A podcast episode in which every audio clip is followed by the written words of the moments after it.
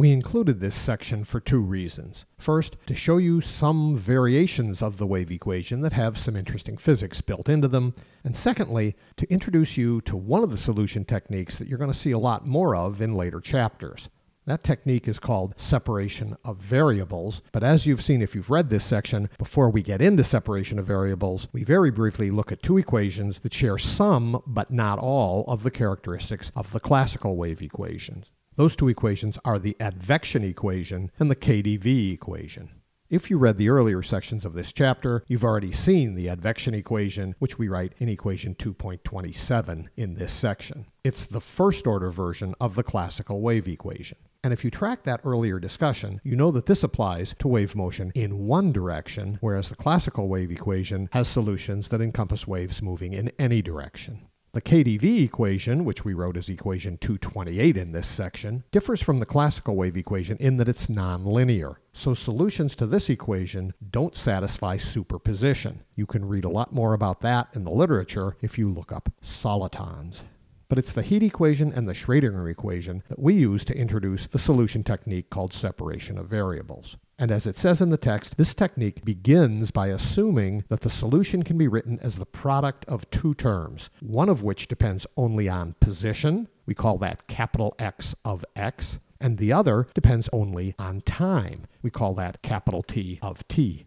Now, how do you know that you can do this? That is, you can write the solution y of x and t as a product of an x term and a t term. Well, going in, you don't. But it turns out that in many physical situations, you can do this, and the solutions turn out to be physically meaningful. One example of that is the heat equation, which we have as equation 229. Notice that the heat equation differs from the classical wave equation in that it's first order in time rather than second order in time as the classical wave equation is.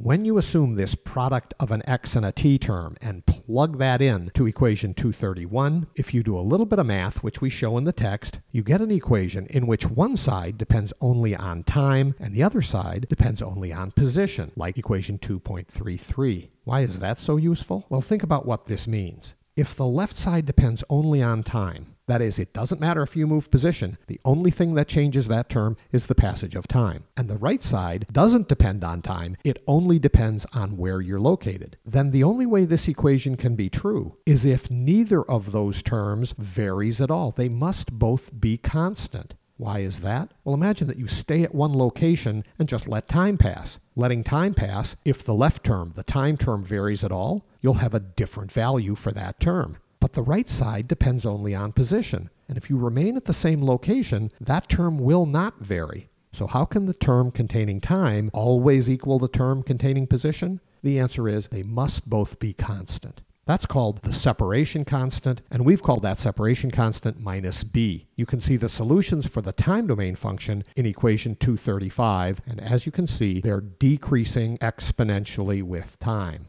So that's one way to use the separation of variables technique. You can also see that same technique applied to solve the Schrödinger equation, as we show in the last bit of this section. Notice that the Schrödinger equation, which is equation 236, is also first order in time, just like the heat equation. But the presence of that factor of i, the square root of minus 1, has important consequences for the solutions to the Schrödinger equation.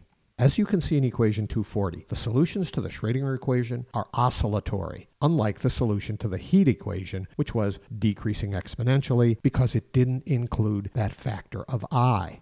You can read a great deal more about Schrödinger's equation and its solutions in Chapter 6 if you're interested, but in this section, we just wanted to give you a brief introduction to the technique of separation of variables. As always, we strongly recommend that you work through the problems at the end of the chapter if you'd like some practice actually using the concepts discussed in this section. Good luck. We'll talk to you in Chapter 3.